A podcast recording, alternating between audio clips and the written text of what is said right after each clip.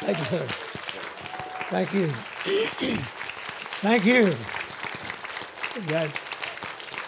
All right, you can be seated. Praise God. Good to be with you tonight. Thank you for coming out. Boy, it's cold up here. I don't know who I left in charge of the weather, but you failed. I started to turn around and go back to Texas. No, it's, it's uh, good to be with you. And uh, my first time to meet Pastor, and we had a wonderful time today uh, after he picked me up at the airport and got to know him a little bit. And uh, hope this will not be our last time to be in this area. Amen. Uh, David Stan, David is uh, Eric's brother in law, and he's with us this week. Give him a good hand. Amen. All right, let me give you a little background before I get in the word tonight because uh, uh, some of you indicated this is your first time to hear me. Uh, yesterday was my spiritual birthday. I am 53 years old in the Lord. Hallelujah. Uh, I am. I'm actually 75. Uh, my birthday, you know, my birth birthday was December the 24th, 1946. So Christmas Eve, I turned 75. I know I don't look it, but I am 75. And uh, uh, my wife and I, we actually grew up on the same street. Uh, we've known each other since I was 11 and she was nine. And uh, she told her mother the first time she saw me when we moved in their neighborhood. They already lived in that area. And we moved there in 1957. And she told her mother uh, when I rode by on my bicycle just checking out the new neighborhood, she told her mother, she said, I just saw the boy I'm going to marry. She said, What? She said, I just saw the boy I'm going to marry. And he and I will preach the gospel. We'll go to Africa. We'll be missionaries. And uh, uh, so I, I never knew that story. Okay, it's a good thing because I would have never spoken to her again. But anyway, And uh, so she told her mother that, and, and she held fast to it. And we didn't actually start dating until she was a senior in high school and I was in my second year of college. And I came home one weekend to see my parents and to visit some of the guys I graduated with. We'd all scattered all over the state of Louisiana where we grew up in different colleges. And we had we had agreed to meet on a certain day two years after graduation to find out what everybody was doing. And so uh, I was come home for that. And we had planned to meet at the Carousel Lounge. And uh, uh, so I was getting ready to drive over there. And I ran into Carolyn. And I hadn't seen her since I'd left home. And I thought, this girl has changed. Is that that same little girl who lived down the road? And uh, I was attracted to her. And so uh, it turns out, instead of me going to the Carousel Lounge uh, to meet my buddies, I took her to the Dairy Queen. We had malts and shakes and hamburgers. And I said, uh, What are your plans when you graduate? She was just about to graduate. She said, I'm going to a Bible school in San Antonio, Texas for two years. And then as soon as I graduate, I'm going to Africa and I'm going to be a missionary. I thought, wow, isn't it amazing how crazy somebody can get in just two years? I thought, why would you want to do that? You know? And uh, I said, okay. So I took her back where I met her. And uh, then I went to the Carousel Lounge. And my buddy said, uh, What took you so long? You're late. I said, You don't want to know. And so uh, we spent the evening there, and then I went back to college the next day and couldn't get her off my mind. And now I'm skipping classes and coming home in the middle of the week to see her. I'd show up at her house. She'd come home from school. She said, What are you doing here? I said, I don't know. She said, Well, what do you want? I said, I don't know. She said, Well, did you come to see your parents? I said, No, I came to see you. She said, Well, what do you want? I said, I don't know. But I can't get you off my mind. And then I'd turn around and go back to college, you know, drive a couple hundred miles and go back to college. And then uh, uh, I got to doing that quite frequently and realized I'm falling in love with her. And so she graduated in May of 1966, and we were married in July of 66. now, the night before our wedding, she told me the story. She said, Jerry, I just want you to know, you don't know this, but I got born again and filled with the Holy Spirit when I was nine years old, the same year you and I met. She said, and I made a vow to God that day that the man I marry will be born again, filled with the Holy Spirit, go to Africa, preach the gospel, and go to Africa. I said, Carolyn, you're marrying the wrong man. I'm not going to do any of that. I said, if you marry me, you're going to you're gonna wind up uh, on a racetrack because I'm going to race automobiles. My dad raced automobiles all my young life. I grew up on racetracks. Uh, my dad and I built hot rods and hauled them all over the southern part of the United States, race cars, and that was my goal. I was going to I was going to race cars. And I said, if you marry me, you're going to spend the rest of your life on a racetrack. She said, You don't know the power of intercessory prayer. I said, I've never heard of it. She said, That doesn't matter. All you got to do is go in there tomorrow night when that preacher says, Do you take this woman? All you have to do is say, I do, and me and God will take care of the rest. Well, I, I knew I loved her and I wanted to marry her. So the next night I said, I do. And then she set in on me. And uh, she started praying. And uh, I tried to prove to her that what she said we would be doing would never happen. So, three years into our marriage, I was doing what I said I was going to do. My dad and I are hauling race cars. I own my own automotive business. I'm restoring classic cars. I'm building hot rods. I'm living my dream. But in 1969, of February 1969, 53 years ago, a man by the name of Kenneth Copeland came to Shreveport, Louisiana. And uh, my wife went to every service, three services a day for a week. I'd come home from my shop and she'd beg me to go.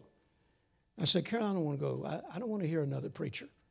She said, I'm telling you, he's not like all the rest you've heard. I said, well, What makes him so different? She said, I've been in this all my life. I've never heard a preacher like this. I said, Carolyn, you, you say that about all the preachers, and they're all just alike. You have made me go to 17 different meetings, and you lied 17 times. They're all just alike. all they want is my money, and you even bring them home and give them my chicken. I'm going to write a book someday and call it All They Wanted Was My Money and My Chicken. Because Carolyn fed all the guest preachers. You know, back in that, time, preachers didn't stay in hotels, they stayed in people's homes. And, uh, and Carolyn usually, uh, her mother and dad would host the guest speaker, and then Carolyn would feed them. And uh, I'd come home, and some fat preacher sitting at my table, eating the best part of the chicken. All that's left is a gizzard and and then he, then he begs and pleads for money. And after they'd leave my house, I'd say, why don't these guys get a real job? Quit mooching off people. That's what I thought of preachers. now are one. but, but I don't beg and I don't mooch and never have and never will, praise God. Amen. But uh, Carolyn said, no, this Kenneth Copeland's not like that. I said, well, I'm not going. I don't want to hear him. And she begged me every night to go. I come home in the evening, last thing I want to do is go hear a preacher. I got Bondo dust from head to toe, grease from one end to the other. All I want to do is take a shower, have something to eat, and watch television. And so I said, I'm not going. And she went every service. And finally, the last night that he was there, she said, Would you please go tonight? And then she made this statement If you go tonight and you don't like this preacher, then I'll never ask you to go again. I said, You promise? If I don't like him, I will never have to go again? She said, I promise. I said, Now that's the deal I've been waiting on. I'm going. I said, I'll be back in just a minute. I wouldn't take a shower, put on some clean clothes. And I said, Now, you promise if I don't like him, I'll never have to go again? I, I promise. And she was that confident that I was going to like him. So on the way to the church, I said, Now, who is this guy you want me to hear? She said, Kenneth Copeland. I said to myself, Kenneth Copeland, Kenneth Copeland, Kenneth Copeland. I kept saying that, Kenneth Copeland. And then I said to her, I know who that is. She said, How would you know Kenneth Copeland? You don't go to church. I said, Well, I don't know him, but I, I know of a man named Kenneth Copeland. She said, Well, how would you know of, of a man named Kenneth Copeland? I said, In 1957, there was a man on the radio, had a hit song in the top 20 called The Pledge of Love, and his name was Kenneth Copeland. I said, and I, even remember the words to the song, and I, I sang it to her. She said, It's not the same man. I said, Well, have you asked him? Has he mentioned it? She said, No, I haven't even met the man. I said, Well, I'm going for two reasons tonight. Number one, if I don't like him, I never have to go again. Now, if I'm still there by the end of the service, I'm going to ask him if he was the same guy who had that hit record on the radio called The Pledge of Love. I'd like to be right one time. Are there any, are there any other husbands in here like to be right one time? Don't lift your hand, your wife's looking. Okay? So I went. And I said, Now, we're going to sit on the back row, just as close to the door as we can get. And the moment I don't like him, I'm going to get up and leave, and you get home the best way you can. She said, If that's what it takes, I got friends here, they'll take me home. So I sat there on the back row, as close as the exit that I could get. Oh, about first five minutes into his sermon, I wasn't that impressed. But 15 minutes into his sermon, he just stopped, came off the platform, and said, This has absolutely nothing to do with my sermon. But I guess somebody in here needs to hear this. In 1957, I had a hit record on the radio called The Pledge of Love. He said, I was headed for rock and roll stardom. Dick Clark had set up a tour for everybody in the top 20 Little Richard, Fats Domino. We were all going on tour to promote our song. And he said, my mama was praying. She knew that was not the will of God for me. She knew I was supposed to be a preacher. And, she, and he said, and as it turned out, I didn't get to go on the tour. And uh, by the time the tour was over with, uh, people forgot my name, forgot my record. And, uh, and then I finally surrendered my life to the Lord. And, I'm in, and I've been preaching ever since. He said, Now, I don't, that, I don't know why I said that. I guess somebody needs to hear it. Well, he said it for me because now I'm right on the edge of my seat, taking in everything he said. And my wife was right. I'd never heard anybody like him before. In fact, when he got through preaching, I turned to her and I said, John Wayne has finally come to the pulpit. I mean, he walked up there so matter of fact. He even walked like John Wayne, you know? I mean, he, he walked up there, and the closing, his closing remarks was this if you believe it, it'll work. If you don't, it won't. Good night. I'm out of here. I thought, where's this guy been all my life? And she was right. Well, I didn't go forward during the service, but when I got home that night, I, I couldn't sleep. And 3 o'clock in the morning, February the 11th, I went into my living room, lifted both hands. I said, God, I don't know why you still want me. I've been running from you all my life. I heard the call of God when I was a young boy, watching Oral Roberts on television. But I never told a soul about that, not even my family, because God was fouling up my plans. I thought if I ever voice this, I'll have to do it. So I never told a soul. But you know, the Bible says the, the, the callings of God are without repentance. God, God set me up with Carolyn and then set me up in that service with Kenneth Copeland that night. And I said, Lord, I'll do whatever you want me to do. I'll shut my business down. And I, I was living my dream with that business. That's all I'd ever wanted to do. And uh, I said, I'll shut my business down. I'll go to the seminary if that's what you want me to do. Uh, I'll live for you. I'll preach. I'll, I'll, I'll, do whatever you want me to do. And uh, so from that moment, uh, my life was totally changed. Now, little did I know, little did I know, about three months later, Kenneth Copeland came back to uh, do a second meeting there. Well, now this time I'm a believer. I'm, I'm, I'm, excited about him coming. I could hardly wait for him to get there. Somebody had given me the reel to reel tapes of that first meeting, and I'd been listening to them. And so I can hardly wait for him to get there. Well, as it turned out, he had an accident in his car coming from Fort Worth to Shreveport, Louisiana. And he wiped out the whole left side of this brand new 65, uh, 69 Pontiac Bonneville. And when he got to the church, he asked the pastor, Do you know anybody that can repair my car while I'm here this week? Do You know anybody in the church that does body work? He said, Well, there's a young man uh, that's married to a girl that grew up in our church, and that's what he did. Uh, he, he's he's uh, preparing for the ministry now, but uh, I'll, I'll ask her to ask him. So he asked my wife, and uh, so I told the pastor, I said, Tell Brother Copeland I'll repair his car for him. Now, I didn't have my business, but I, I could do it at my home. And uh, I said, I'll repair it for him, and I'll have it ready for him by the end of the week. So I didn't get to go to the day service. He did three services a day everywhere he went. So I didn't get to go to any of the day services because I was working on his car. I went to the evening services. And uh, one day he came over to watch me. Now I'm, I'm down, squatting down. I just replaced the quarter panel, and, and now I'm, I'm filing it. And I'm squatted down, and he walks up. And he's looking at me. He's got the most piercing eyes you've ever seen in your life. I couldn't look at him. I thought he can read every thought's in my head. And my mind hadn't been renewed yet, you know. So not all them thoughts were good thoughts, you know.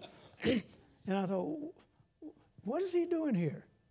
And finally, I put the grinder down. I said, uh, Is there something you need to know? He said, No, I just wanted to watch you. I said, Well, do you mind if I ask you some questions? He said, No, not at all. Well, see, I, I, I made a determination I'm going to live by faith. And I didn't know anybody who had made that decision. I'm sure there were a lot of people that had, but the only one I knew who talked about it, who seemed to know something about it, was Kenneth Copeland. And I said, Can I ask you some questions about this life of faith? He said, Yeah. So I, I asked him questions for about an hour, and he was gracious to answer my question. And he said, Now I've got to go and get prepared for the evening service. You going to be there tonight? I said, Yes, sir. So uh, that night, got to the service, and I'm sitting about right where you are. And uh, Brother Copeland started preaching. And then he did it again. 15 minutes into his sermon, he just stopped. He said, I've got to obey God. Jerry, stand up. Now I was really surprised he even remembered my name. He said, Jerry, stand up. I stood up, not knowing what he was going to do. He said, I was in prayer today, and God showed me that you and I will be a team. And we're going to spend the rest of our lives together preaching the word of faith all over the world. And it'll be your responsibility to believe God for the perfect timing for the team to begin. Set out. And then he went on with his sermon. I leaned over to my wife because I'm, I'm three months old in the Lord. I said, What did all that mean? She said, I think we're moving to Fort Worth, Texas. I said, Why would we want to do that? She said, He said you're going to be a team and you're going to spend the rest of your lives preaching together all over the world. I thought, wow. The man that brought the gospel to me, that changed my life, and now we're going to be a team. That never crossed my mind. But what a privilege. Shortly after that, I moved to Fort Worth and you have to understand, Brother Copeland, when I moved to Fort Worth, he'd only been in the ministry three years uh, when I moved there. Actually, not quite three years. And uh, so he's, he's relatively new on the scene. Not a whole lot of people knew Kenneth Copeland as a minister. And so I got to start with him in those early days when we would go to cities to preach and there might be 50 people in an evening service. Uh, there might be 10 or 15 in a day service. And I've got to watch all these years. We've been preaching together now for over 52 years out of my 53 years.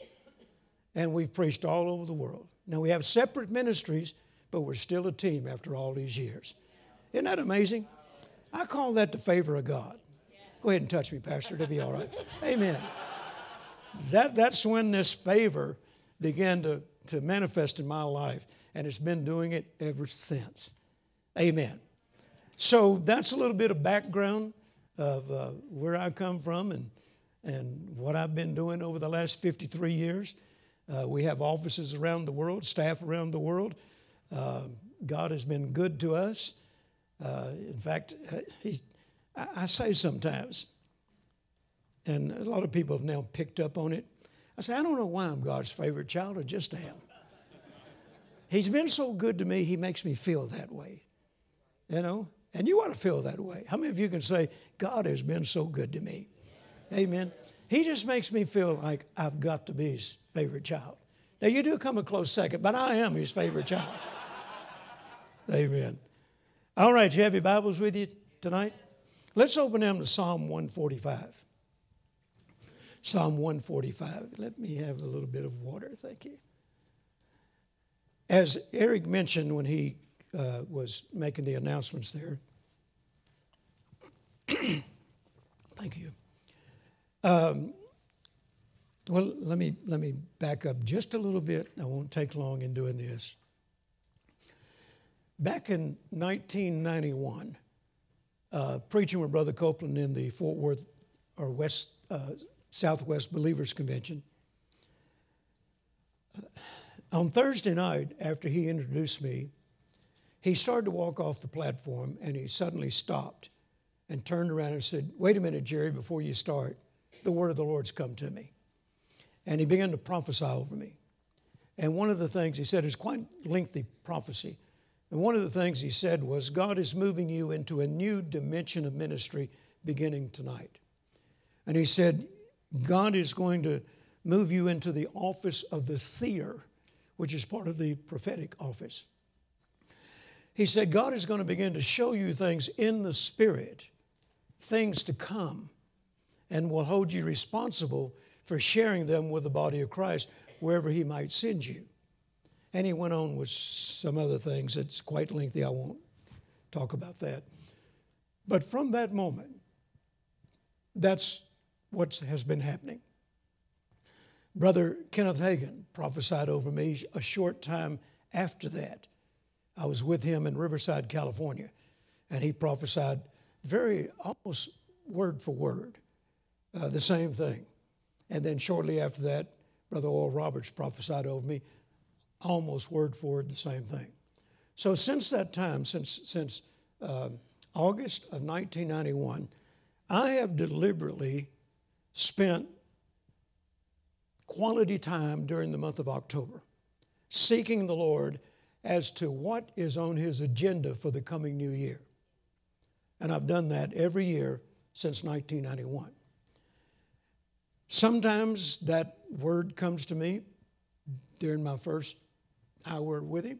Sometimes it's a matter of a few days. But He's never failed to give me a word in season for the coming new year. And then I take that and I preach it all over the world. In fact, there, there are churches that we've established around the world, uh, pastors that, other pastors that I didn't establish their church, but they consider me an apostolic authority in their church. And they, they eagerly await that word. And, and, and once they hear it, they start preaching it to their congregations as well, all over the world.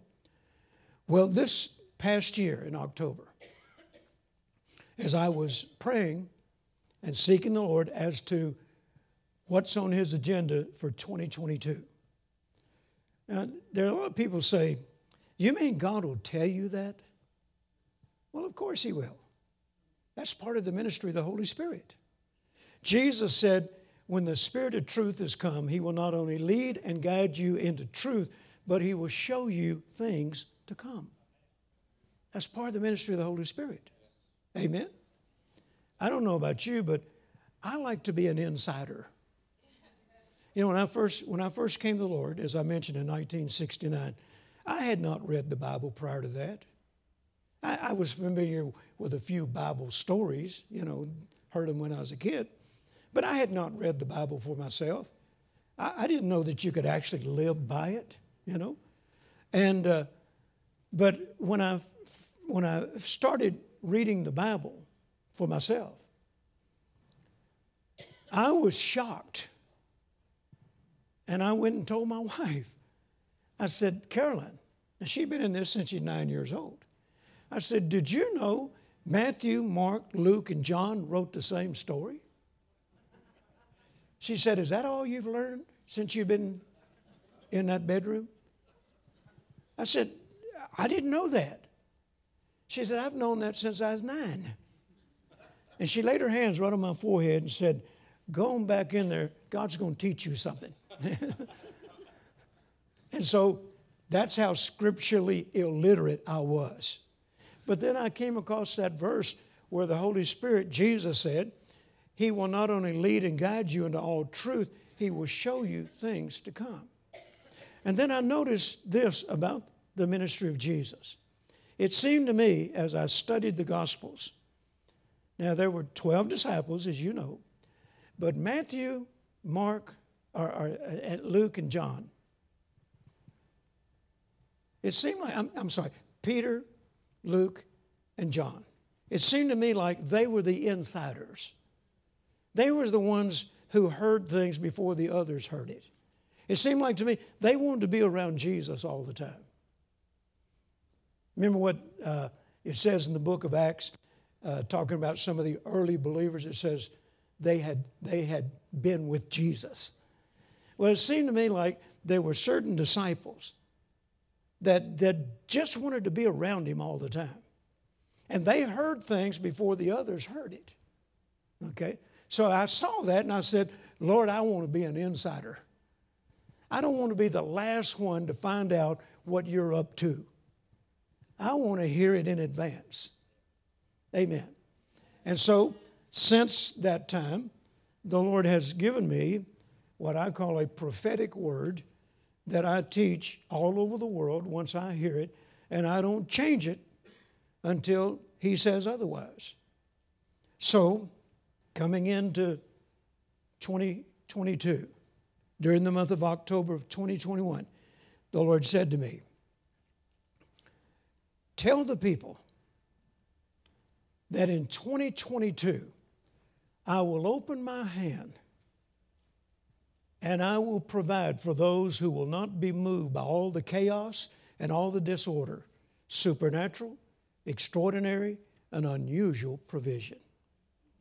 As Eric said, every time I would pray, I'd see this hand come out of heaven. I said, Lord, what, what is this? Well, uh, it wasn't long after that that the Lord said, That's what I want you to make your theme the hand of God the open hand of God. If you study your Bible closely, and we'll look at some scripture here, most of the time when you see the phrase the hand of God, it represents provision. It represents provision. Now, the Bible says in Habakkuk or Habakkuk, however you want to pronounce it, write the vision, make it plain, so he that reads it can run with it. So every year since 1991, once I receive that prophetic word, the first place I take it is my own church. I founded a church in the Fort Worth area uh, 20 years ago. I'm the worst attending member because I'm always gone, but we have some wonderful pastors that oversee it.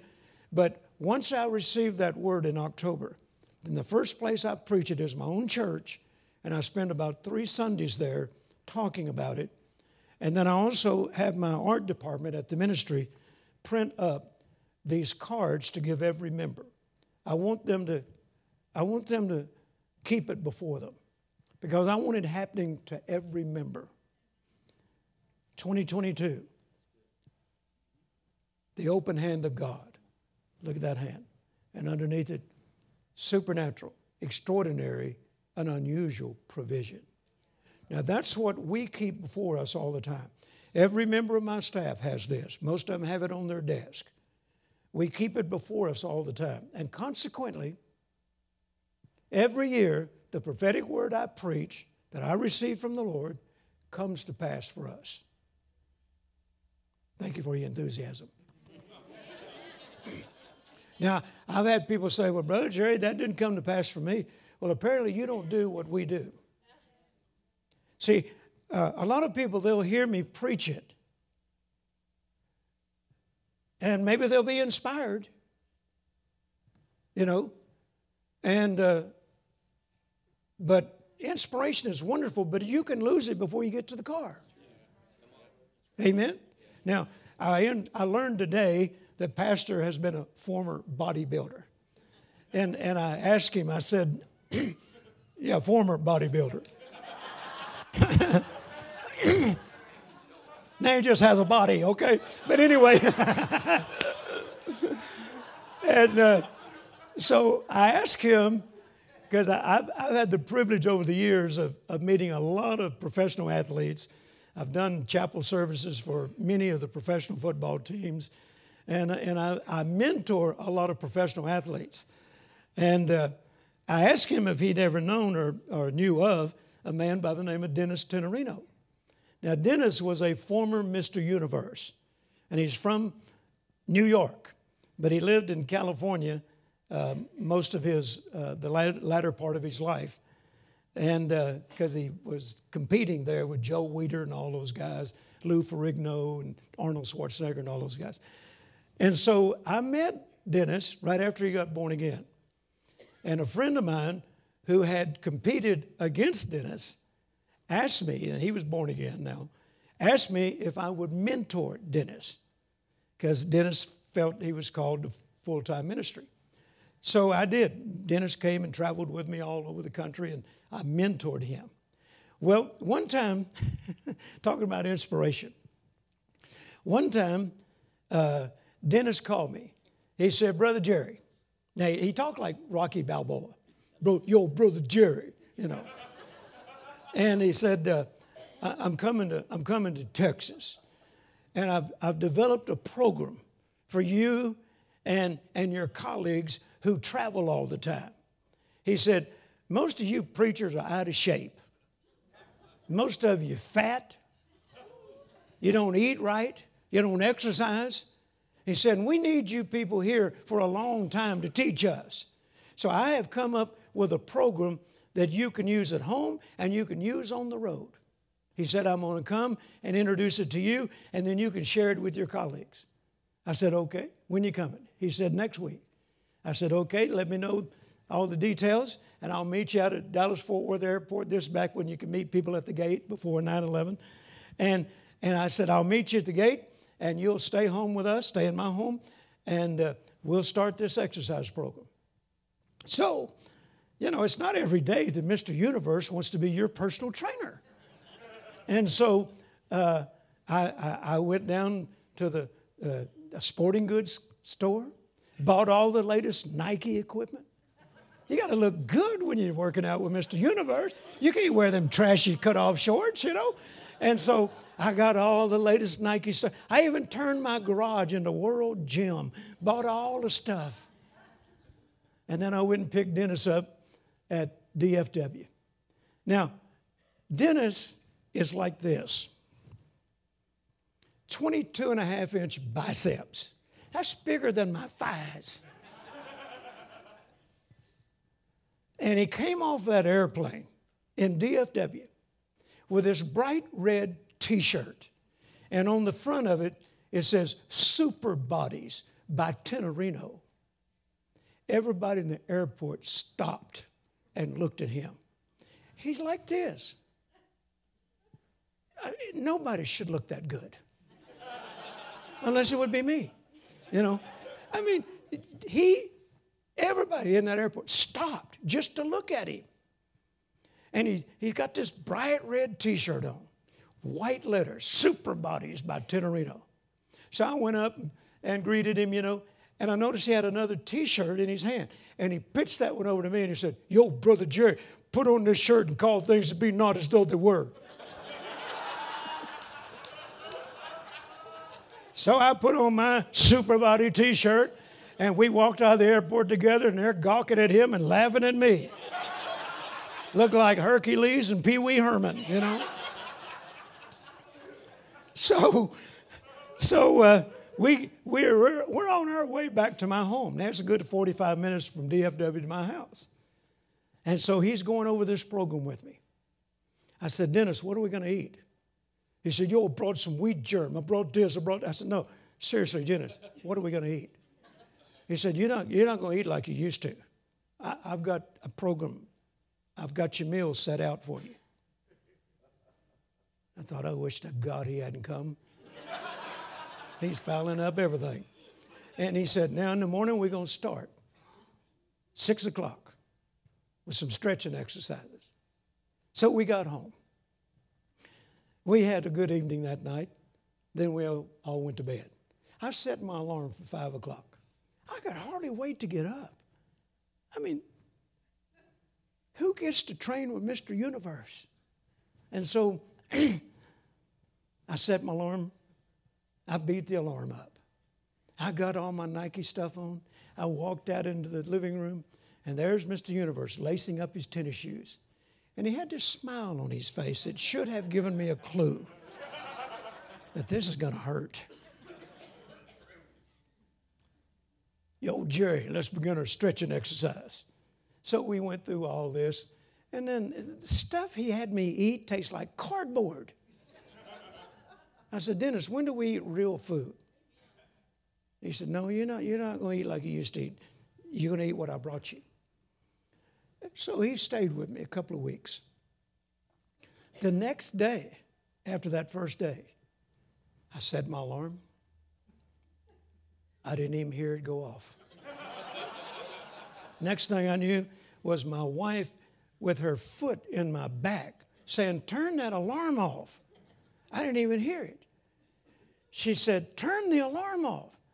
I reached over to turn it off, and my arm wouldn't work. I said, Carolyn, pray, I'm paralyzed. She took her both feet and pushed me out of bed. I'm on the floor, and I can't get on my Nike stuff. I can't get my arms up higher than this. She had to get out of bed and help dress me. Amen. And when I got out there, excuse me, and Dennis saw the condition I was in, he said, No pain, no gain. No pain, no gain. I said, Dennis, I must be gaining because I'm in some serious painting here, boy. He said, We'll work that out. Well, he spent two weeks with me. Now, he gave me some photos of him when he was competing for Mr. Universe. They're unreal what this man looked like. He framed them, or he gave them me and I had them framed. Put them in my gym where I could see them for inspiration. Okay? So when it came time for him to leave, I took him back to DFW. I walked him to the gate. I stood there and watched him get on the airplane. I saw the airplane back up. I saw it go down the taxiway. I watched it take off. And then I went to the nearest Mexican restaurant I could get. and they all knew me in there. Hey, Brother Jerry. I said, uh, don't, don't bring me a menu, bring me everything on page one. everything. Now, I was inspired, but as soon as Dennis left, inspiration left too. And you notice I don't look like him. Okay. I still have the picture up in my gym, but I just go by and slap it and say, hi. I don't need to look like that. I'm pretty as I am, okay? So, inspiration is wonderful, but you can lose it before you get to the car. Amen? Now, my reason for saying that, I have people that say, Well, Brother Jerry, I, I heard that word you preached, and I took notes on it. In the service, you preached it. But it didn't come to pass for me. And I was really fired up. I was inspired about it. But what happened when adversity came? What happened when it didn't look like that could ever come to pass? Most people let go of it. Amen. I hear people talking it in my presence, but what are they saying when they leave? Amen. See, I, I, don't, I don't do this occasionally. This is life for me. It's 24 7 for me. I get up talking this. I talk it all day long. I talk it before I go to bed. I wake up in the middle of the night talking it. Amen. It's 24 7. The Bible says in Hebrews chapter 4, verse 2, the word did not profit them because they didn't mix faith with it when they heard it preached. You know, some people, and I'm not, I'm not trying to be critical, but some people, you know, they might leave here tonight and say, Wasn't that a good little sermon that little preacher gave us? And that's the last you hear of it. But then there's others. Boy, they get it. You know, I mean, they get so excited they feel like biting the back out of the chair in front of them, you know, and, and they, they can hardly wait to get home and, and put it to work. Amen. That's the kind of people that see results. How many of you like results? I like results. I like results. And so, Pastor, I want to give that one to you if you'd like to have it. Yes, Amen. Psalm 145, and this is where the Lord led me when He said, I will open my hand and cause supernatural, extraordinary, and unusual provision for those who will not be moved by all the chaos and all the disorder that is happening in the world today. Look at Psalm 145, and let's begin with verse 8. the Lord is gracious, full of compassion, slow to anger, and of great mercy. The Lord is good to all, and his tender mercies are over all his works. Drop down to verse 14. The Lord upholdeth all that fall, and raiseth up all those that be bowed down.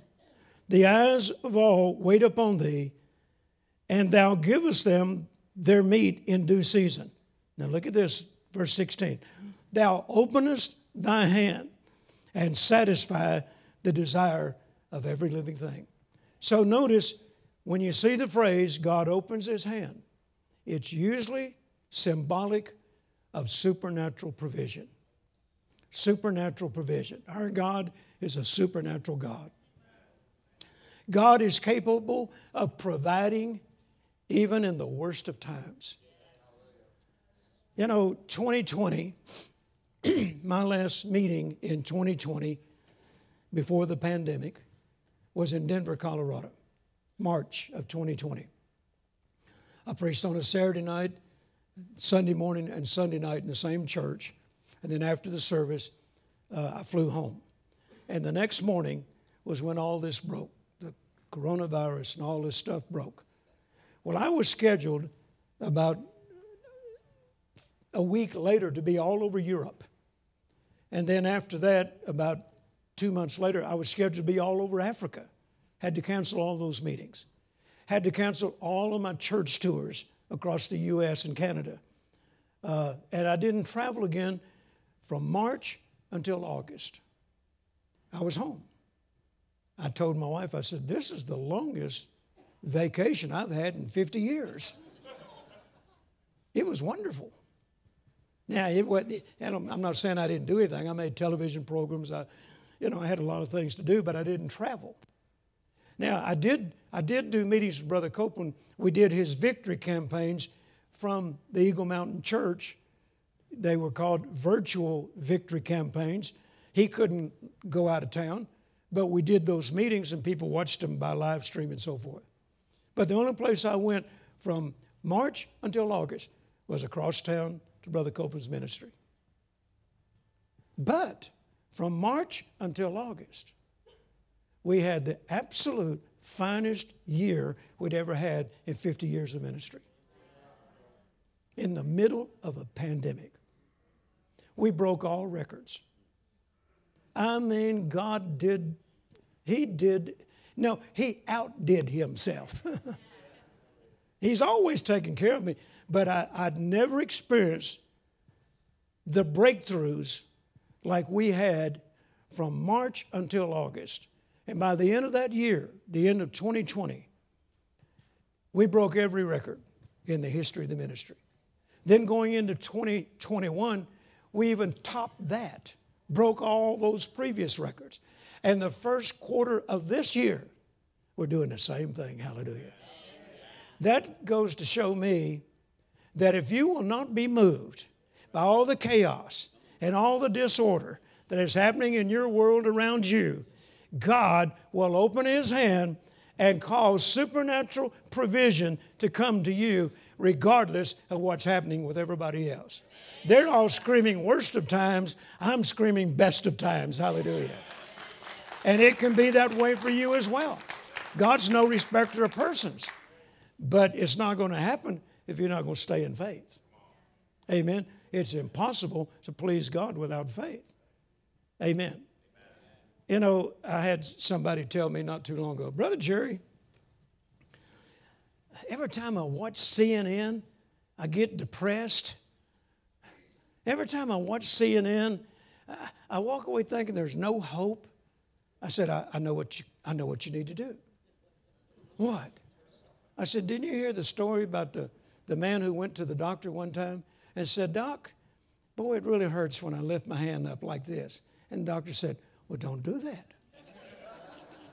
that, was, that was the solution.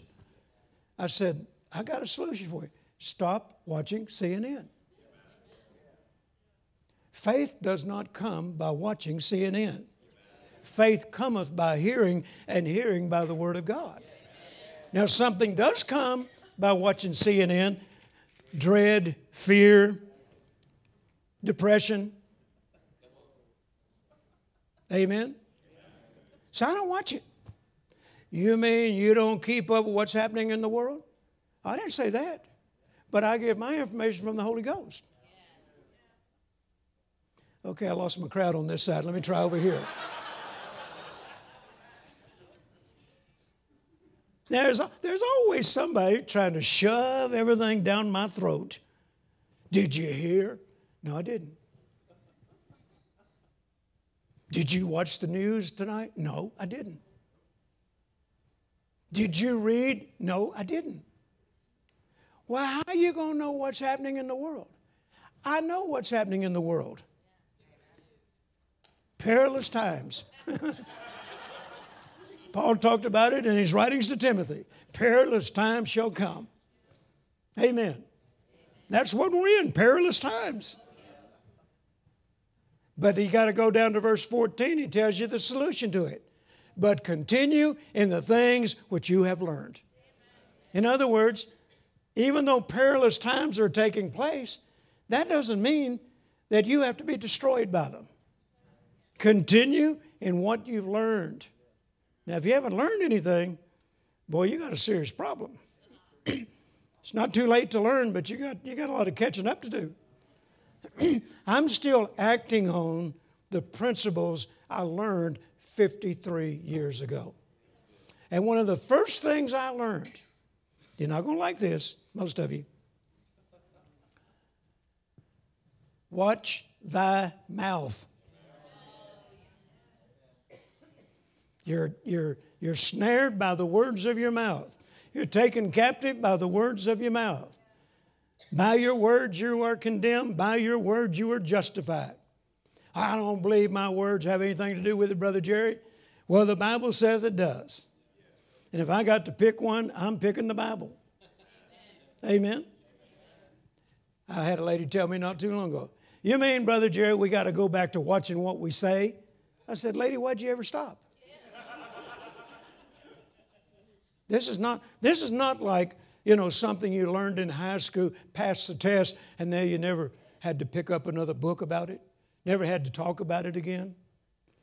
This, this, this is not, you know, like courses in high school. This is something you, you apply all of your life.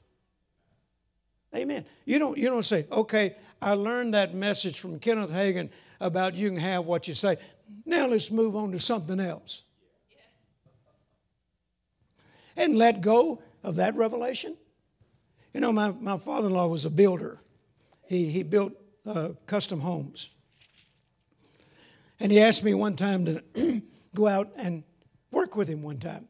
Now, I don't know anything about building a house, I work on cars. He said, Well, come, come work with me a couple, uh, for a week. And so I went out with him, and, and he was uh, building some new custom homes. I said, Well, Olin, there's not a thing I know about building homes. All I can do is be a gopher. I'll go for this and go for that. Just tell me what to do. And so, first thing he had me doing was driving stakes to lay the form for the foundation. So we did that all day. And then after we got that done, they came in and they poured the foundation.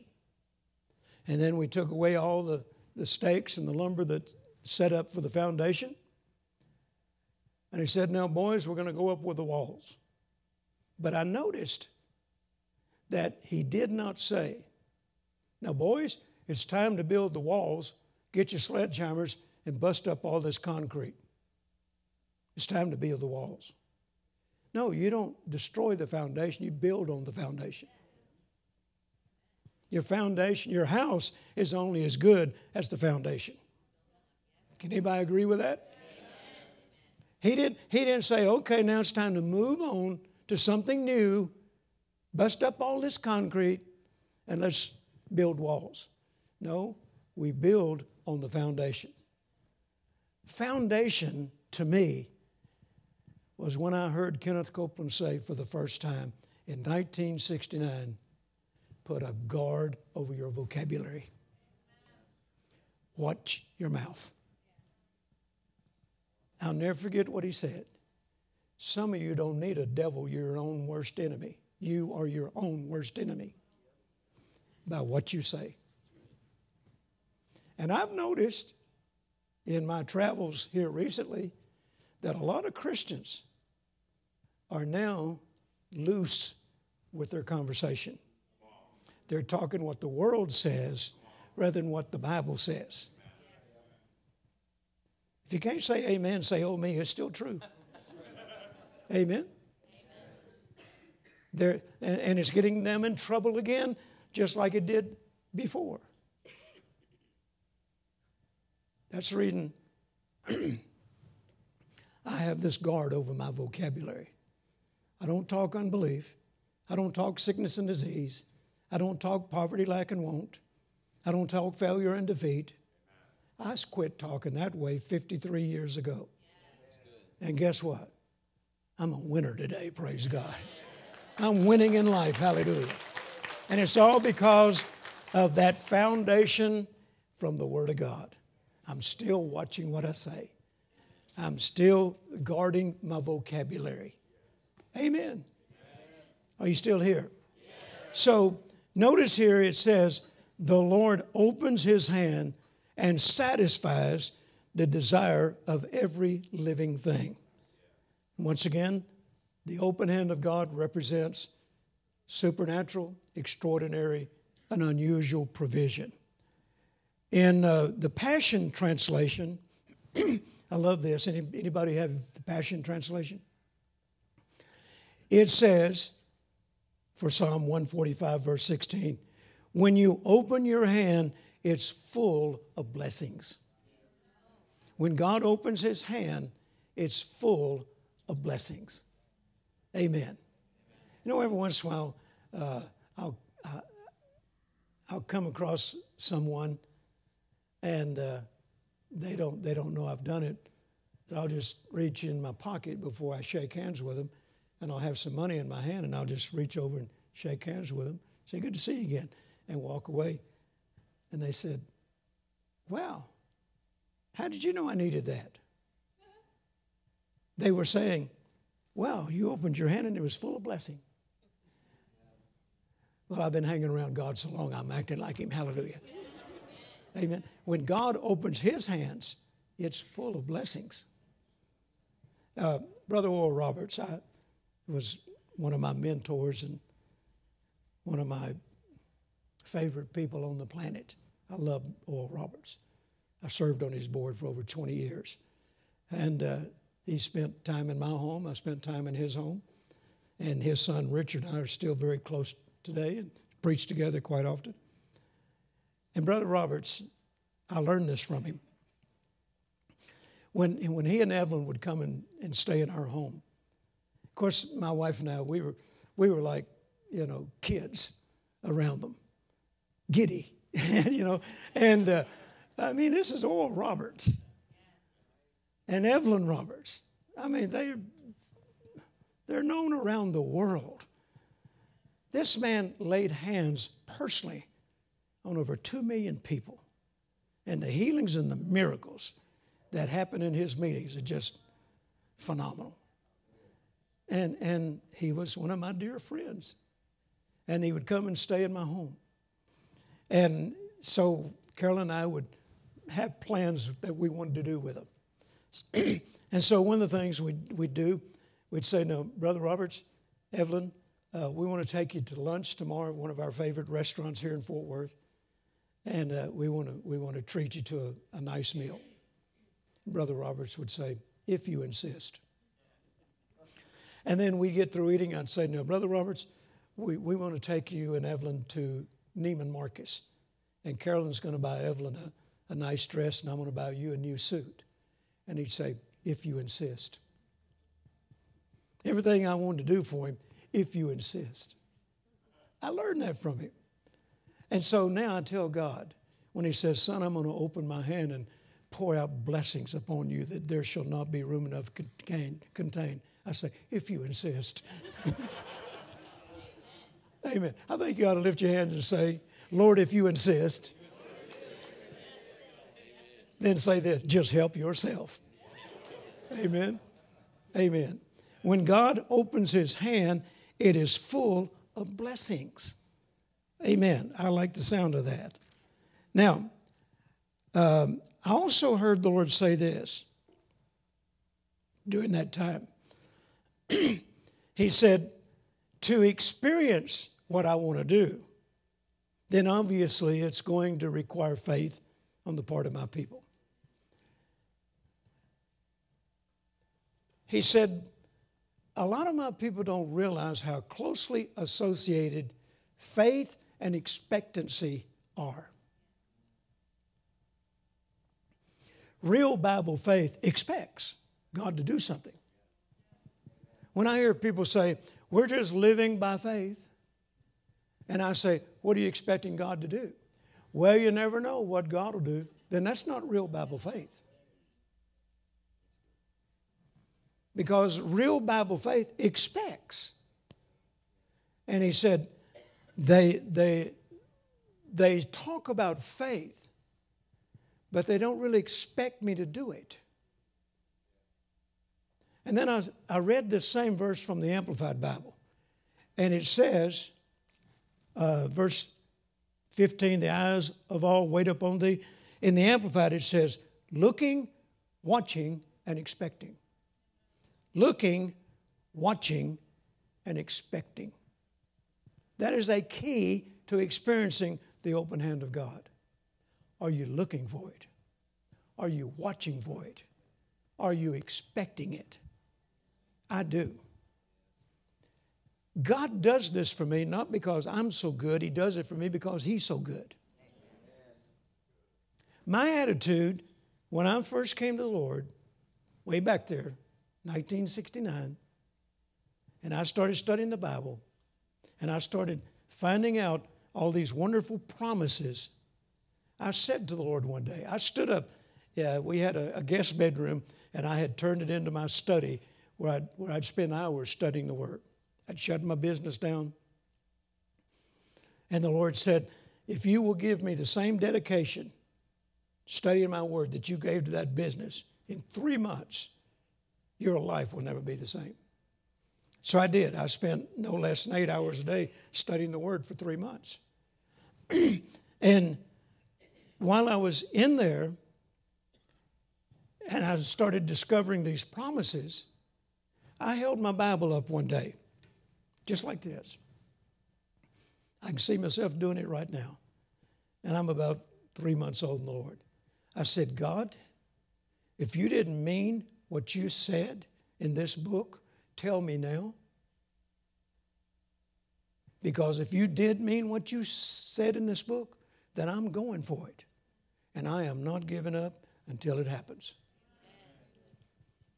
Now, there wasn't a hand come out of heaven and slap me. How dare you talk to me like that? In fact, I think he had a smile on his face. I think he looked, I think he looked down and he nudged Jesus, who's on the right hand, and said, Look, we got another one who believes us. See, I didn't have any religious background. I didn't know any better than just believe what God said. See, I hadn't been to church yet. I just started believing what God said. I started going to church, and they told me it passed away, but they were too late. It's working. You know, when it's working for you, and they tell you it won't work and it's passed away, they're too late. Amen. And so notice here, he said, expecting or looking, watching, and expecting. I expect God to do what he says. And consequently, he does. He confirms his word with signs following. Can you say amen? amen? Anybody in here looking, watching, and expecting the open hand of God this year? Lift both hands and say, That's me he's talking about. So I'm looking for it. I'm watching for it. And I'm expecting it. Now, how do people act when they truly expect something? Do they walk around with their head down? Do they walk around with a sad expression on their face? Or do they walk around with a smile on their face, a jump in their step, and a shout in their voice? Amen. When, when I was a little boy, as I said, my dad raced automobiles, and, and I, I loved being with my dad. He represented everything I wanted to be. And when dad would come home from work and he'd say, Son, we're going to the races tomorrow. Be up at 7 o'clock, be dressed, we're going to the races. I would dress that night, sleep in what I was going to wear the next day because I didn't want to waste any time. I was expectant because dad said we're going to the races in the morning. And that, that was one of my favorite things to do. And boy, when he said, now be up and ready to go at seven, I was in there at six o'clock waiting on my dad. He said, Boy, did you sleep last night? I said, Barely. He said, What's that big smile on your face? I said, We're going to the races. I was expecting. When I see my God shall supply all your need according to his riches and glory by Christ Jesus, a smile comes to my face a jump in my step. Amen. Why? Because if God didn't mean that, He shouldn't have said it. Because once I see it, I'm going for it. And if I'm going for it, then I'm expecting it to happen. So why not have a smile on your face? Amen. Can I give you a testimony? I'm going to anyway. I want to hear it again myself. When I, when I went into ministry, starting back in the latter part of 69, the church my wife grew up in, and I started going to that church, um, the pastor announced that on New Year's Eve, we were going to have a guest speaker, and he considered this man to be a prophet. And, and Pastor knew a lot of great men, and uh, he considered this man to be a prophet. And he announced to the church that I've invited this prophet to be our guest, our keynote speaker during the watch night service. We're, we're going we're going we're to meet on December the 31st, 1969, and we're going to watch the new year come in. And he called it a watch night service. I, I asked my wife, I said, What's a watch night service? She said, We're going to have church all night. I said, You're kidding. Church all night? We're going to watch the new year come in. I said, Well, what are we going to do? And he said, We're going to meet at 7 o'clock. What are we going to do for five or six hours? And she said, Well, uh, there'll be a lot of singing. The, the choir will do specials. There'll be special singers. Uh, there'll, there'll be what she called sermonettes from different people, testimonies. And he said, and she said, and then he's going to turn it over to the guest speaker, whom he said was a prophet and he'll take us into the new year. Well, after she got describing it, I could hardly wait. So we get there to that service, and there was there was close to 700 people in that service, and uh, uh, they did everything Carolyn said they was going to do, and then they turned it over to this man that pastor considered to be a prophet, and he gave us a, a wonderful message, And then he said, In prayer, God told me to lay hands on every man in this church and said, uh, God's going to do something for the men in this church this year. And He's told me to lay hands on every man. And He said, Now, I'm going to stand here, and Pastor is going to stand opposite of me, facing me, and every man in this church get up and get in a line, forming around the walls of the church. And you're going to come and walk between us, and we both are going to lay hands on you. I may have a word from the Lord for you. I may not, but we're going to pray for you. And just, just keep moving till we, till we pray for every man. Well, there had to be at least 200 men in that service or more. So we all got up and formed a line around the wall. Now I'm way over here. And I'm standing patiently. And now I know why we're having this service past midnight. It's going to take all night to do this. so we're slowly moving forward. And he, he would pray for some, have a word for some, and they just keep moving. And now I'm next. And I, am you know, I've never been in a service like this before. So I walk up there, and the prophet lays his hand on my on the right side of my head, and the pastor lays his hand on the left side of my head. All of a sudden, the prophet says, Airplanes, airplanes, airplanes. And Pastor said, Oh, yes, fly, fly, fly. I don't have a clue what this means. So I started to walk off. And he said, No, wait a minute, young man, come back. There's more. So I turned around, went back. Prophet laid his hand on my head. Pastor laid his hand on my head. And the prophet said again, Airplanes, airplanes, airplanes. Pastor said, Oh, yeah, Jerry, fly, fly, fly. I still don't know what any of this means. So I walked off. No, no, no, wait a minute, there's more, there's more. So I backed up this time. airplanes, airplanes, airplanes. Fly, fly, fly. So I just stood there and said, You can go now. So I asked my wife. See, back in those days, Carolyn and the Holy Ghost were one and the same. Because she'd been filled with him more than longer than I had, okay? So she knew all the answers. I said, What did that mean? She said, Well, sounds like to me, boy, you're going to spend the rest of your life with airplanes, airplanes, airplanes, and you're going to fly, fly, fly. well, I went home that night. Now, this is January the 1st, 1970. And I went home that night, and the Lord had taught me to journal everything He said to me. So I got my journal out, dated it, January the 1st, 1970. The prophet said, airplanes, airplanes, airplanes. And pastor said, fly, fly, fly. I said, Lord, what does all this mean? He said, Son, there will come a time when you will not be able to fulfill what I've called you to do without airplanes in your ministry. And he said, and I want you to start believing for them now when you don't need them so when you do need them, they'll be there. I wrote all that in my journal. That was 1970. And then he added this. And I don't want you ever flying airplanes with debt on them. Believe for airplanes debt free. How am I going to believe for a debt free airplane? Everything I had had debt on it. I was paying notes on the car. I was paying notes on the truck. I was paying notes on the house. I paid notes on the TV. I think we still had three more payments on the broom. Everything we had was in debt. and now he's talking debt free airplanes?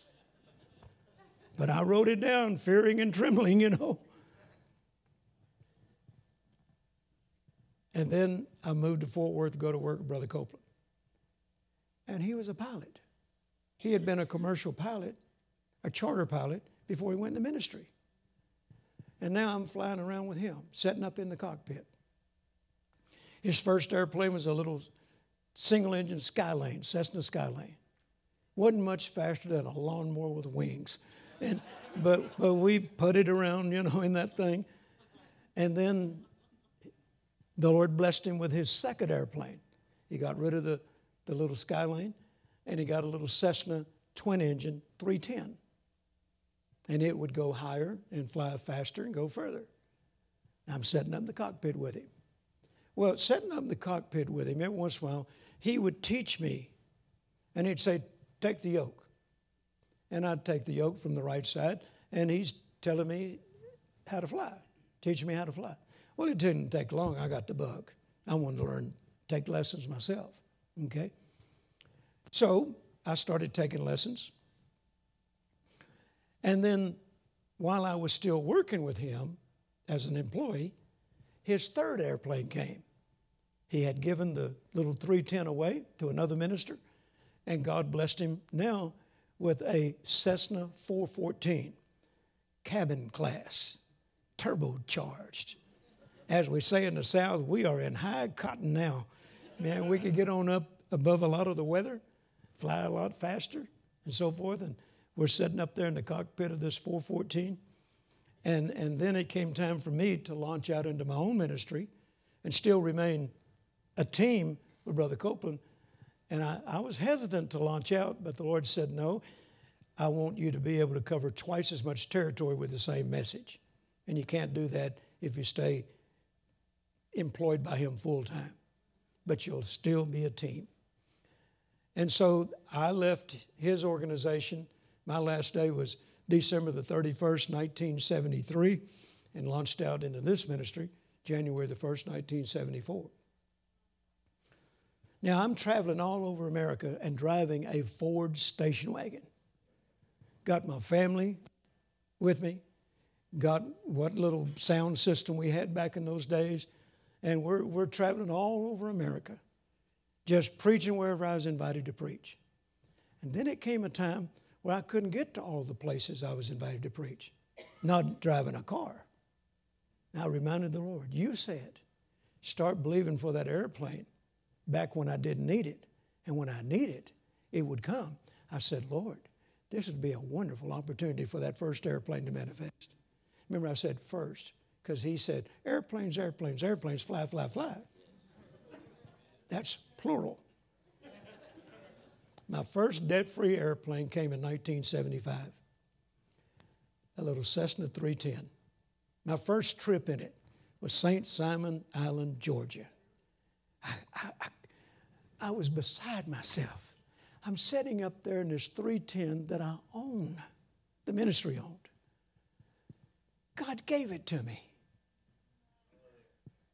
debt free. I'm pinching myself. I'm thinking as I flew over other airports, I wonder how many of those airplanes are debt free down there. Look what the Lord has done. And I flew that airplane for a year. And then the Lord said, Sow it. And I sowed it. I was without an airplane for a few months. Then my second airplane came bigger, better, faster. I kept it for several, a uh, couple of years, two or three years, and I sowed it. And then a bigger, better, faster airplane came. The story of my life over the last 53 years has been, you could describe it with these words Airplanes, airplanes, airplanes, fly, fly, fly. Amen. Flew up here today in a, in a Cessna Citation 5 jet.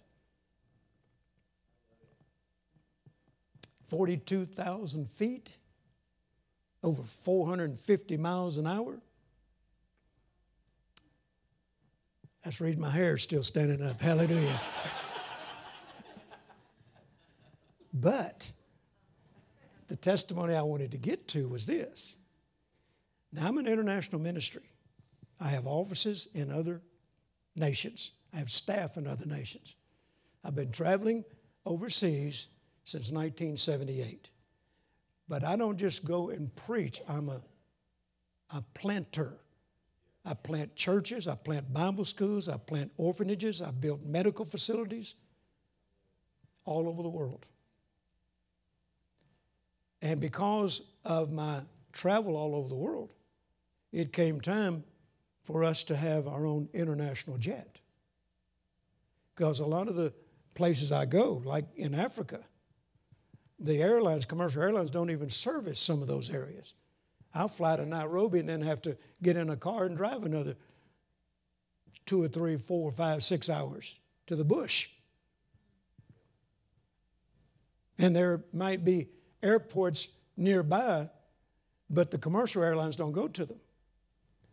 So I started believing for a international jet to cover all of my international travel. And I started believing for this airplane 20 years ago. I said, Lord, what, what kind of international jet do you want me to have? And a friend of mine who, who, who actually worked for me and was a pilot, he told me, Brother Jerry, you ought to pray about a Falcon 50. I said, I don't know much about Falcon 50s. He said, Well, I've flown them. They are fine airplanes. It'll take you anywhere in the world. I said, Where can I look at them? He said, They're built in France. He said, But there's a plant in Little Rock, Arkansas. And they'll bring them from France as a shell. And then they go through the plant in Little Rock. And when they come out on the other end, they're a finished product and they're ready to sell in the U.S. market. I said, Well, let's go to Little Rock and check them out. So a pastor friend of mine in Little Rock, he had somebody work working for Falcon, an executive, and he agreed to give me a VIP tour. And when we got there, we, we went right at the beginning and went all the way through that plant from start to finish. By the time I got to the finish, I was convinced this is the airplane for, for us. This is exactly what I need. So that was 20 years ago. We sowed seed for it. Every ministry that I heard was believing for an international aircraft, I sowed seed in it. Because you can't have a harvest without seed. Okay? And we sowed seed, sowed seed. I sowed seed in Brother Copeland's airplane. Uh, I sowed seed in other ministries' airplanes. Wouldn't you know, just like God, in September of 2020, during a pandemic, when everybody's screaming, worst of times, worst of times, my Falcon 50 manifested. Amen. Hallelujah. Amen. Debt free, praise God. I not only have a Citation 5, I have a Falcon 52. Touch me, Pastor. Yeah. Keep coming with you. Yeah. It'll take me anywhere in the world.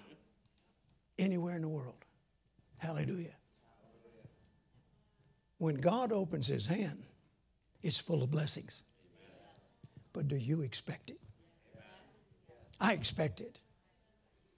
Now, I can almost hear somebody thinking out loud, what's a preacher need with two airplanes? Well, you don't do what I do. I have spent, before this pandemic, I have spent 22 days out of every month preaching all over the world for over 50 years. And you ask me why I need an airplane? I tell you why, because I have a family that loves to see me every once in a while. I have a wife that loves me. I have two daughters that love me. I have nine grandchildren that love me. I have a great granddaughter that thinks I hung the moon. and that's why I can go anywhere in the world and preach and plant and get in my airplane and fly back and be with my family for a few days and then go do it all over again. Praise God. Hallelujah. I'm talking about the goodness of God. Amen. How many of you can say, God is good? Now, the Bible says, from the Passion Translation, when He opens His hand, it is full of blessings. Amen. Uh, a friend of mine, he's gone home to be with the Lord now. His name was Buddy Harrison. He was Kenneth Hagin's son in law. And Buddy used to say this. He had a sermon he preached Get under the spout where the glory comes out. Amen. Get under the spout where the glory comes out. How do you get under the spout? Looking, watching, and expecting. Remember Jesus saying on several occasions to various people, Be it unto thee according to your faith. You could say it like this and mean the same thing. Be it unto thee according to your expectancy. Be it unto thee. according to your expectancy. And I say this as humbly as I know how, and I say it to the glory of God. Everything I've ever expected since I've become a Christian, God has made it happen. Not only that, but because Ephesians 3:20 says he does super abundant above all we can ask or think. I expected, he made it happen, but he made it happen even better than I expected. Hallelujah. That's the God I serve. Is that the same God you serve? Now listen to this, and I'm, I know we're getting late, and I'll wrap it up. I hadn't even got past page one yet. listen, at, listen at verse 19 from the Passion Translation. Let me, let me read it from the King James. He will fulfill the desire of them that fear him. He also will hear their cry and will save them. Now, the Passion Translation says, Every godly one receives even more than what they ask for. Why? Because He's the God of more than enough. He'll not only bless you, but He'll bless you with more than enough. You know, the prayer that my wife and I pray all the time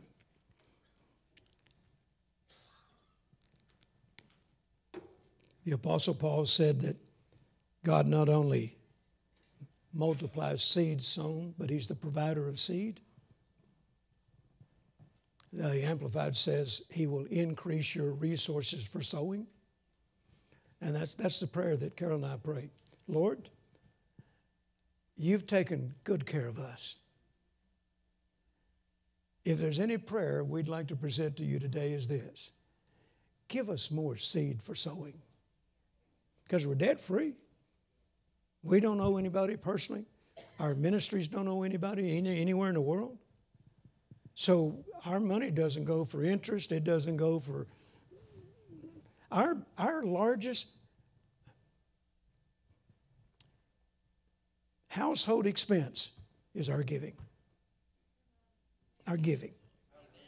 Hallelujah. Lord, give us more seed for sowing.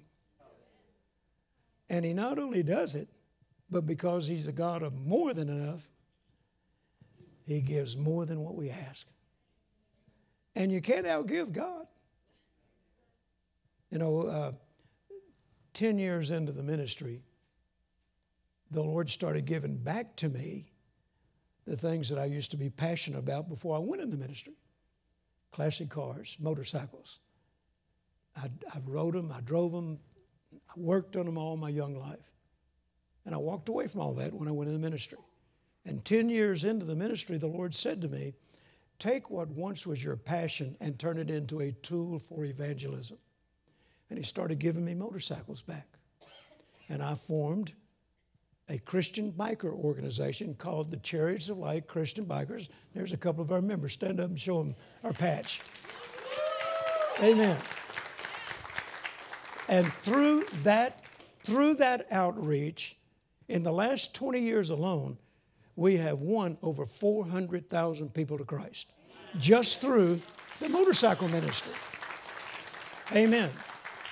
We got, we got teams going into all the major secular rallies in the country. They're getting ready to go to Bike Week Daytona. And it will, it, it, it never ceases to amaze me. They give me reports at the end of winning nine, 10,000 people to Christ. They go to Sturgis, which is the largest biker rally in the country. Sometimes they'll have over 700,000 bikers. And our team goes in there right in the middle of them. And favor? Oh, dear God, do we have favor? They allow us to set up our Church Light tent right next to the Harley Davidson dealership, and everybody wants to go to the Harley place. And they got to pass our tent to get there. And it's not unusual for Bill to give me, our national director, a report at the end of the rally. We won 15,000 people to Christ during Sturgis. Isn't that amazing? And then uh, the classic cars, uh, God's blessed me with classic cars, and I take them to car shows and, and, and, and win people to Christ. People have been healed and delivered and set free. One guy parked his 56 Chevrolet next to my 57 convertible, and he was dying of cancer. And he told his wife, he said, The doctor said I got six months to live.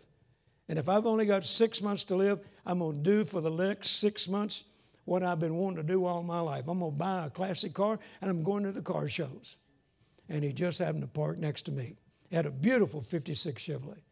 I've got a, a, a 57 convertible that out of a thousand points, it usually gets 980 points. And it usually wins best of show. And I use it as a tool. And he parked next to me. He come over there and said, that's the best looking 57 convertible I've ever seen. I said, That 56 you got's not bad at all either. He said, uh, I asked him, I said, How long have you been collecting classic cars? He said, This is my first one. And he told me his story. He said, I'm dying in six months of cancer. And that's why I got a classic car, and that's why I'm here. I said, Well, sir, it's not a coincidence that you parked next to me. I'm a preacher, and I've prayed for cancer victims all over the world. You mind if I pray for you? He said, Not at all. And he started crying. I laid hands on him, prayed for him. We went through the rest of the show. He won best of class, I won best of show. And then nine months later, one of the Chevrolet dealerships in Fort Worth asked me to bring my car to a car show they were doing. And I'm sitting there waiting for the judges to come by. And this man comes up by me and he says, Hey, you remember me? I said, You look familiar. I can't think, I, am sorry, I don't remember your name. He said, I'm the guy you prayed for that only had six months to live. Nine months have passed and I got a clean bill of health. God healed me. Hallelujah. Amen. so, the classic cars are winning souls, the motorcycles are winning souls. Even my airplanes win souls. Why? Because I got some of the finest ones. Amen. God has blessed me. And He uses everything as a tool to win people to Christ. Amen. The God I'm serving is a good God. He's a waymaker, as we sang about tonight. I want to encourage you tonight. Forgive me for keeping you so long. It's about almost nine o'clock. But I promise when we get to heaven, I'll give you this time back. And uh, I want to encourage you tonight. Take what I said, study Psalm 145. And there's other verses you can go to about the open hand of God. I didn't have time to cover it all tonight. But make a quality decision that you're not just going to hear the message and then go home and forget about it. Take it into your heart. God wants to open his hand to you, just like He's opened His hand to me. He's no respecter of persons.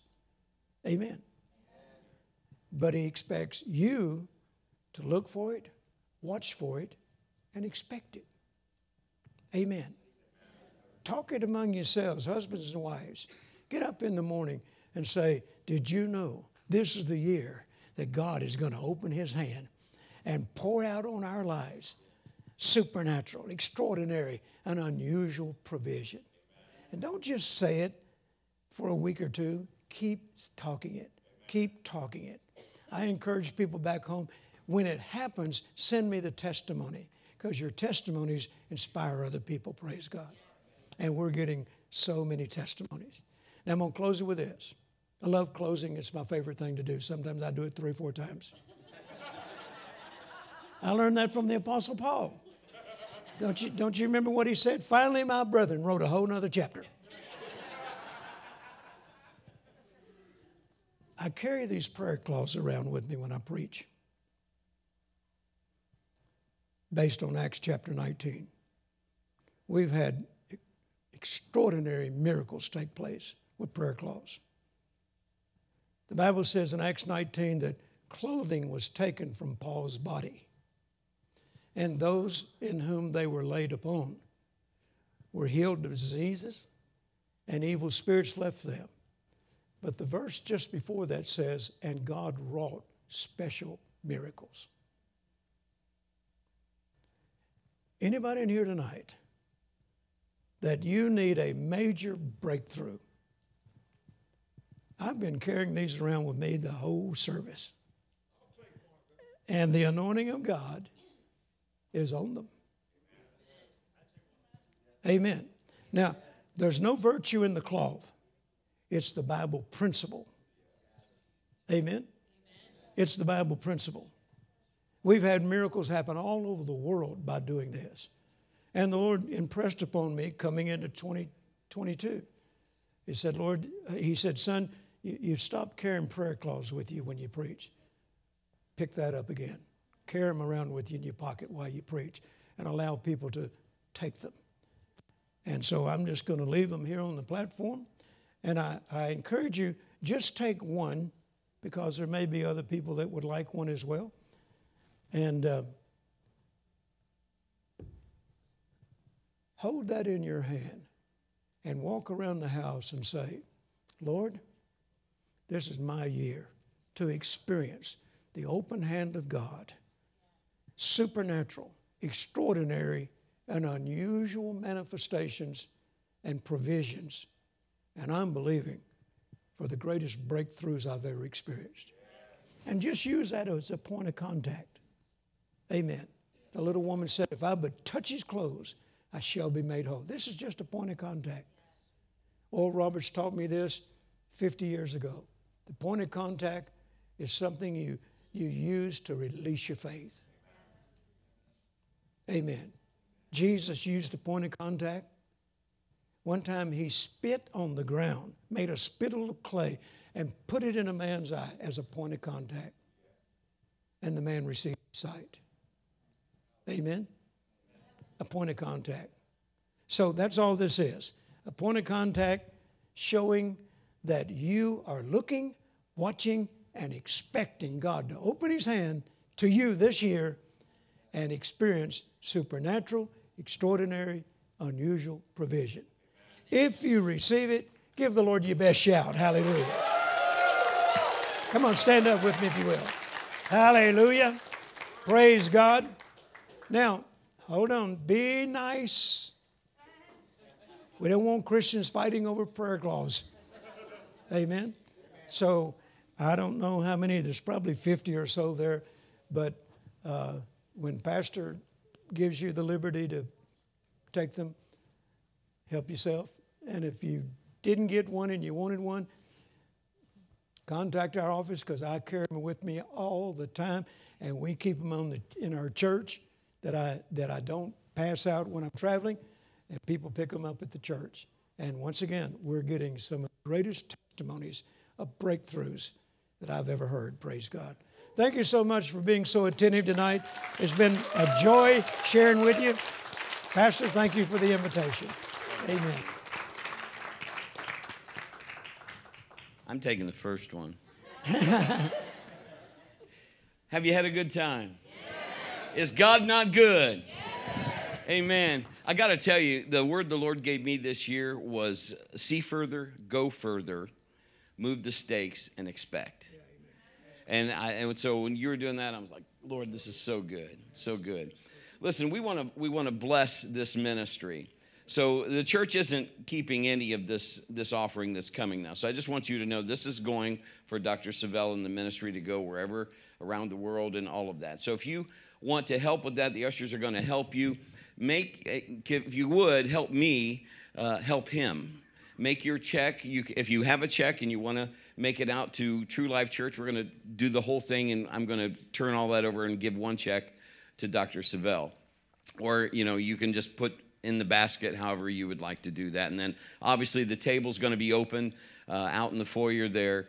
And, uh, and we just believe in God with you. We just love you. We thank you so much for being here. So let's pray over this offering, all right? And again, you want to harvest, let's, let's sow. Let's sow, okay? Father, in the name of Jesus, as this, this money that we hold, it's your money. And God, we sow it willingly. And we thank you, Lord, for return. We thank you for a hundredfold. God, we thank you that this money is going to be used for your kingdom. And God, this is the year for us. We sow it believing for an open hand, for your provision. In Jesus' name. Come on, somebody. Everybody say amen. Amen. amen.